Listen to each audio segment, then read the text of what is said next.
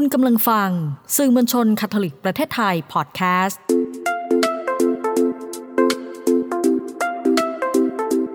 ซ่อนไว้ในจังหวะชีวิตพอดแคสต์ที่จะพาให้คุณไปพบกับคุณค่าที่ซ่อนไว้ระหว่างการเดินทางชีวิตกับคุณพ่ออนุชาชัยเดช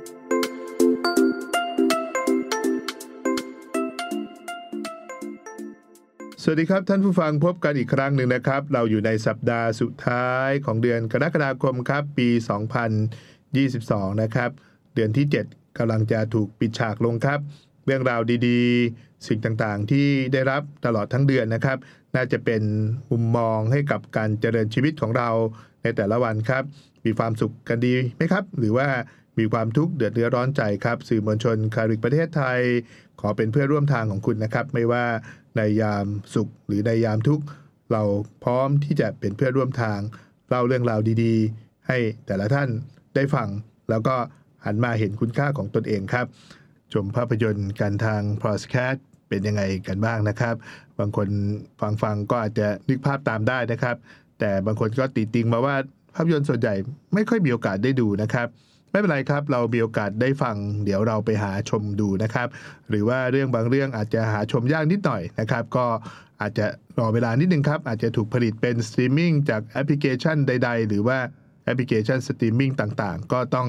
ลองศึกษาหาดูชมกันครับ แต่ว่าที่ผมได้ชมมานั้นก็แสดงว่าก็ต้องมีช่องทางให้รับชมไม่ทางใดก็ทางหนึ่งครับ แต่วันนี้ครับ ฟังหนังดูสาระภาค podcast season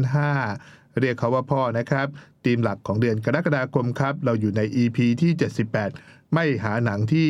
หาชมยากมาให้ชมแล้วครับ หาหนังที่มาจาก Netflix นี่แหละครับ ในภาพยนตร์สารคดีครับ ในชื่อเรื่องว่า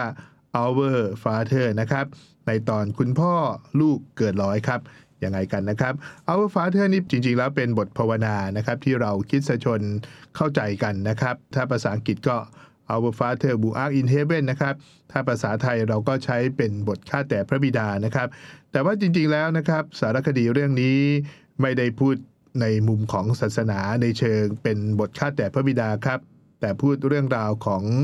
ด็อกเตอร์คนหนึ่งครับ หรือว่าเราจะเรียกเขาว่าเป็นแพทย์ก็ได้นะครับ ที่มีเรื่องราวที่ต้องติดตามกันนะครับ สุภาษิตไทยเขาบอกว่ามีลูกมากจะยากจนครับ แต่ชายคนนี้นะครับ อาจจะไม่ได้เป็นคนให้กำเนิดลูกในเชิงของครอบครัวครับ แต่มีวิธีที่น่าตกใจ เมื่อเรามองย้อนกลับไป หรือเมื่อเราเห็นสิ่งที่เกิดขึ้นในชีวิตของพวกเขานะครับ เรื่องราวก็บอกเล่าชีวิตของนายแพทย์ท่านหนึ่งครับ เขาชื่อดร. Donald Cline นะครับ ซึ่งก็เป็นเรื่องราวที่เกิดขึ้นที่ประเทศสหรัฐอเมริกานะครับท่านด็อกเตอร์นี่ก็เปิดคลินิกครับ เพื่อช่วยเหลือบรรดาคุณแม่นะครับ หรือว่าครอบครัวครับที่บางทีมีความยากลำบากในการที่จะมีลูกนะครับ หลังจากนั้นก็มาให้คำปรึกษากันนะครับ หลังจากนั้นก็วิธีที่ทำเป็นเรื่องปกตินะครับ ก็คือการที่จะนำน้ำเชื้อนะครับที่สะสมไว้นะครับ แล้วก็ใส่ไปใน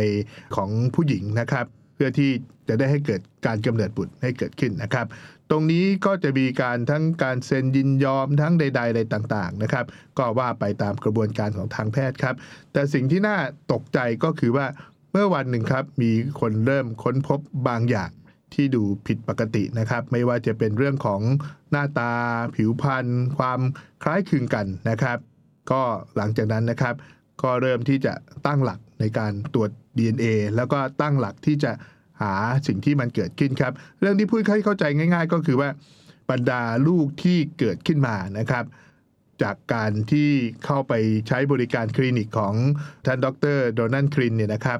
ก็เริ่มพบความผิดปกติบางอย่าง เขามีความคล้ายคลึงกัน แล้วเมื่อตรวจ DNA ก็เหมือนกันด้วยนะครับ ที่สุดก็เลยมีการตั้งกลุ่ม เพื่อที่จะสอบสวนติดตามเรื่องราวเหล่านี้ว่ามันจะเป็นไปได้แค่ไหนครับ ที่สุดครับผมรวบรัดตัดตอนเลยนะครับ ดูเหมือนว่าสิ่งที่ท่านดรท่านนี้ทำเป็นเรื่องจริงนะครับ เพราะว่าดรท่านนี้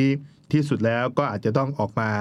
สารภาพนะครับ เพราะว่าสื่อเริ่มเข้ามานะครับ การตรวจสอบเริ่มเข้ามาการสัมภาษณ์เริ่มเข้ามา มีการไปอุดเงินมีใดๆอะไรต่างๆ แต่ท่านก็พูดไม่หมดนะครับ เรื่องเกิดขึ้นจากจาคอบบ้าบาลาดนะครับเขาก็ได้ติดตามเรื่องราวเหล่านี้ว่าเขาสืบเชื้อสายมาจากน้ำเชื้อเดียวกัน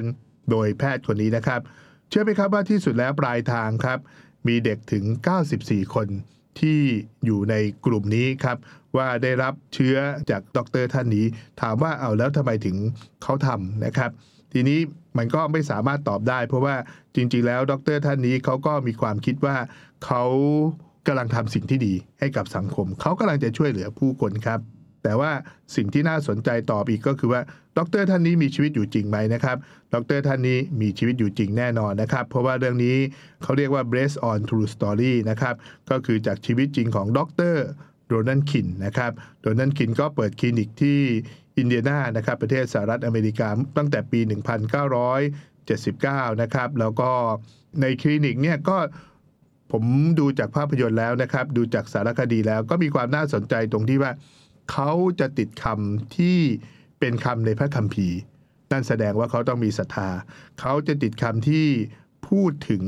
เรื่องราวของลูกของการกำเนิดของใด ๆ อะไรต่างๆ และคลินิกของเขาจะเป็นคลินิกที่แบบ ดูเงียบๆนะครับ ดูเหมือนกับว่าดูสงบ แล้วก็บางคนที่เขาเข้าไปทำเรื่องเนี้ยเขาอาจจะไม่อยากให้ใครทราบก็ได้นะครับ แต่ผมไม่แน่ใจว่าบรรยากาศของประเทศสหรัฐอเมริกา เวลาที่ไปทำเรื่องแบบนี้ จะถูกมองว่าในแง่บวกหรือแง่ลบครับ แต่ไงก็สุดแล้วแต่ครับ เรื่องนี้ก็เป็นเรื่องที่เกิดขึ้นจริงจริงๆนะครับ แล้วเด็กที่มีส่วนเกี่ยวข้องนะครับ ว่าน่าจะเป็นทายาทจากน้ำเชื้อของเขาเนี่ยนะครับหรือจากสิ่งพฤติกรรมที่เขาทำเนี่ยนะครับ มีถึง 94 คนนะครับ ซึ่งจริง ๆ แล้วในภาพยนตร์เนี่ย ตอนแรกที่ผมค่อย ๆ ดูไปเรื่อย ๆ นะครับจำนวนก็ค่อย ๆ เพิ่มขึ้น เพิ่มขึ้น ผมว่า 10 คนนี้ก็ดูเยอะแล้วนะครับ แต่จริง ๆ แล้ว โอ้โห มันยิ่งไปกว่านั้นครับ ถามว่าท่านด็อกเตอร์ยังมีชีวิตอยู่ไหมนะครับ เขาไม่ได้ติดคุกนะครับ แล้วก็เขาก็จากข้อมูลนะครับ ก็บอกว่าเขาค่อย ๆ เฟดออกไปนะครับ จากชีวิตของการทำคลินิกค่อย ๆ รีทายนะครับ แล้วที่สุดก็ชื่อเสียงของเขาก็ค่อยๆหายไปนะครับ เราก็ไม่แน่ใจว่าที่สุดแล้วเนี่ยนะครับเขายังมีชีวิตอยู่หรือไม่อย่างไรนะครับ แต่จากข้อมูลครับเขาเป็นคนที่มีความสนใจเรื่องศาสนา สนใจไม่พอนะครับ เขายังเป็นผู้นำในเชิงจิตวิญญาณนะครับ ในเชิงที่จะคอยพูดส่งเสริมสอน แล้วเขาก็ได้รับการยอมรับจากมวลหมู่สมาชิก เป็นอย่างมากทีเดียวนะครับ แล้วก็บางครั้งเรื่องราวของคำเทศสอนการเป็นผู้นำทางจิตวิญญาณนะครับ ที่ Zionsville นะครับ Fellowship Church ก็น่าสนใจอีกนะครับ เพราะว่าการประพฤติตนปฏิบัติตนของเขาเนี่ยทำให้ผู้คนเห็นว่า เอ๊เขาก็ดีเขาก็ไม่เห็นเป็นอะไรเลยนะครับ แต่ว่าคนที่ได้รับผลกระทบก็คือ คนที่มีความเหมือนกับเป็นลูกของเขาตรวจดีเแล้วก็มีเชื้อสายมาจากเขาเนี่ย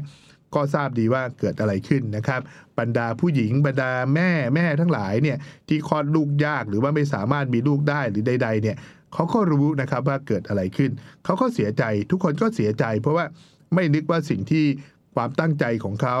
กับการที่จะมาใช้ทางการแพทย์เพื่อจะได้มีลูกสักคนหนึ่งเนี่ยครับ มันจะเหมือนถูกหักหลัง มันจะถูกเหมือนว่าต้องใส่เครื่องหมายคำถามนะครับ ว่าชีวิตที่ก้าวต่อไปมันจะเป็นไงเพราะมันเหมือนกันเป็นญาติกันทั้งหมู่บ้านทั้งสังคม ทั้งกลุ่มคนที่อยู่แถวนั้น เพราะว่าเมื่อลงรายละเอียดลงไปนะครับ ตรวจดีเอก็ไปเจออีกว่าเป็นญาติพี่น้องกันครับ สิ่งต่างๆเหล่านี้ครับดรครินเนี่ยก็ได้รีทายตัวเองนะครับเมื่อปี 2009 นะครับ แล้วที่สุดก็ใช้ชีวิตสงบสงบที่บ้านของตนเองแต่ในขณะเดียวกันเนี่ยในช่วงที่เขา มีคดีก็เสียค่าปรับอยู่เหมือนกันนะครับ ในปี 2017 เขาก็จะต้องจ่ายค่าชดเชยในสิ่งที่เขาทำลงไปนะครับ เรื่องราว Our Father นะครับ ตอนแรกที่ผมเข้าไปชมก็เพราะว่าผมคิดว่าจะเป็นเรื่องในเชิงศาสนานะครับ แต่ว่าจากโปสเตอร์เนี่ย ก็เป็นรูปของด็อกเตอร์ท่านหนึ่งนะครับ คือเรารู้ว่าเป็นด็อกเตอร์เพราะว่าโปสเตอร์มันบ่งบอกถึงการเป็นหมอเป็นแพทย์นะครับ มีเครื่องวัดหัวใจอะไรต่างๆ เหล่านี้ ก็มีสัญลักษณ์แปลกๆครับ เป็นรูปเหมือนกระดาษตัดพับ มีคนห่อกัน 4 คนนะครับ แต่พอชมสารคดีชุดนี้โอ้ใช่เลยนะครับ สิ่งที่น่าจะเป็นบทสะท้อนทางความคิดที่เราน่าจะใช้ในการปฏิบัติในบทสะท้อนของภาพยนตร์นะครับ ผมมองว่าแพทย์ก็ดีนะครับ คุณหมอแพทย์พยาบาล คุณครู บาทหลวงซิสเตอร์เนี่ยผู้คนมองเขาว่าเป็นคนที่ช่วยเหลือนะครับ เพราะฉะนั้นถ้าเกิดคุณไม่มีจรรยาบรรณ ในมุมของการช่วยเหลืออาจจะเป็นในมุมของการทำลายก็ได้ ในมุมของการที่น่าจะเป็นที่พึ่งนะครับกลับกลายเป็นที่พึ่งที่เราต้องใส่เครื่องหมายคำถามว่า เป็นที่พึ่งจริงหรือเปล่า เรารู้สึกดีกับสิ่งที่เขาทาหรือเปล่า เพราะว่าคุณหมอคินนี่แกก็ยืนยันนะครับว่า แกช่วยนะครับ แต่ในขณะเดียวกันเนี่ยมันก็มีบางอย่างที่มันตอบยากเหมือนกันว่า ถ้าช่วยเขาจะรู้สึกว่าสิ่งต่างๆ เหล่านี้เขาจะรู้สึกผิดทำไม เขาก็ต้องยืนยันในสิ่งที่เขา มองว่ามันเป็นสิ่งที่ถูกต้องนะครับ แต่เอาละครับ ประเด็นที่ต้นก็อยากจะพูดแค่ว่า ถ้าเราเป็นคนที่สังคมปรารถนาให้เป็นที่พึ่ง เราต้องเป็นที่พึ่งให้ได้ครับ เราต้องเป็นมุมที่ดีงาม เราต้องเป็นมุมที่จะสามารถใช้จรรยาบรรณของเราเนี่ยในการที่จะส่งเสริม แล้วก็ช่วยแก้ปัญหาให้กับสังคมครับแต่ว่าคำสอนพระศาสนาจากในเรื่องของเด็กหลอดแก้วก็ดี หรือการใช้เชื้อต่างๆ หรืออะไรต่างๆ ก็ดีเนี่ยนะครับ มันมีคำสอนอยู่แล้วครับว่าอะไรก็ตามนะครับ ผลของการมีลูกหรือการแต่งงานที่ไม่ธรรมชาติ พระศาสนาจากรก็ไม่เห็นด้วยนะครับ แล้วก็คงไม่ได้เพียงไม่เห็นด้วยอย่างเดียวนะครับ ก็คงไม่อนุญาตแล้วก็ไม่อนุโลมนะครับ เพราะอะไรรู้ไหมครับ เห็นปัญหาใช่ไหมครับว่าที่สุดแล้วเมื่อมีบางคนเป็นแบบนี้ มันก็จะเกิดผลแบบนั้นนะครับ เมื่อสิ่งต่างๆ ที่มันไม่ธรรมชาติเนี่ยจริงๆแล้วมันไม่ได้มีปัญหาแค่ว่าตกลงใครเป็นลูกใครใครไปรู้สึกยังไง ใครจะดำเนินชีวิตต่อไปในอนาคต แต่มันยังมีปัญหาบางอย่างในเชิงจริยธรรม ยังมีปัญหาบางอย่างในเชิงการใช้ชีวิตของเขา จะมีปัญหาบางอย่างที่ยังไม่สามารถพบคำตอบได้ นี่คือสิ่งที่พระศาสนาจักรจึงพยายามจะสอนว่ากฎธรรมชาติว่ายังไง ไปตามนั้น ถ้าไม่มีลูกอาจจะไม่จำเป็นต้องเสาะแสวงหาที่จะมีลูกด้วยวิธีที่ไม่ธรรมชาติ แต่อาจจะช่วยคนที่มีลูกในการที่จะเลี้ยงลูกของเขา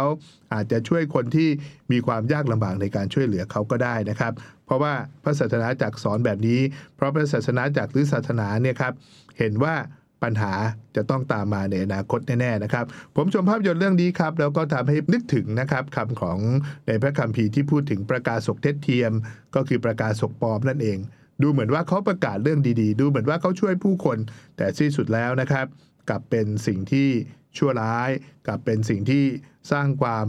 รันทดใจให้กับผู้ที่มีส่วนเกี่ยวข้องและแน่นอนนะครับ ผู้ที่หนีร้อนมาพึ่งเย็น ผู้ที่ต้องการความช่วยเหลือ ผู้ที่มีความยากลำบาก หรือผู้ที่มีความหวังว่า ในอนาคตฉันจะมีลูกของฉัน ในอนาคตฉันได้พยายามแล้วที่จะต่อสู้ แต่กับเจอเจอสิ่งเหล่านี้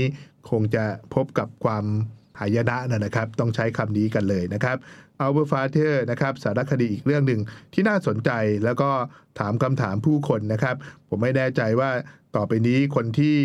อยู่ในบรรยากาศหรือว่าเป็นตัวตนจริง ๆ นะครับ ที่ได้รับผลกระทบจากปัญหานี้จะสวดบท Our Father ด้วยความรู้สึกยังไง เพราะว่าโดยความรู้สึกแล้ว บท Our Father คือบทข้าแต่พระบิดาของข้าพเจ้าทั้งหลายที่ต้องการบอกว่า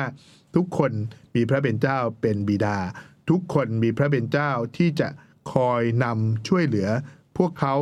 เหมือนกับที่เขาเป็นคนในครอบครัวเดียวกันนะครับ เพราะฉะนั้นคำว่า our father เป็นคำที่มีความหมายครับ แต่ก็เป็นความชาญฉลาดของภาพยนตร์ที่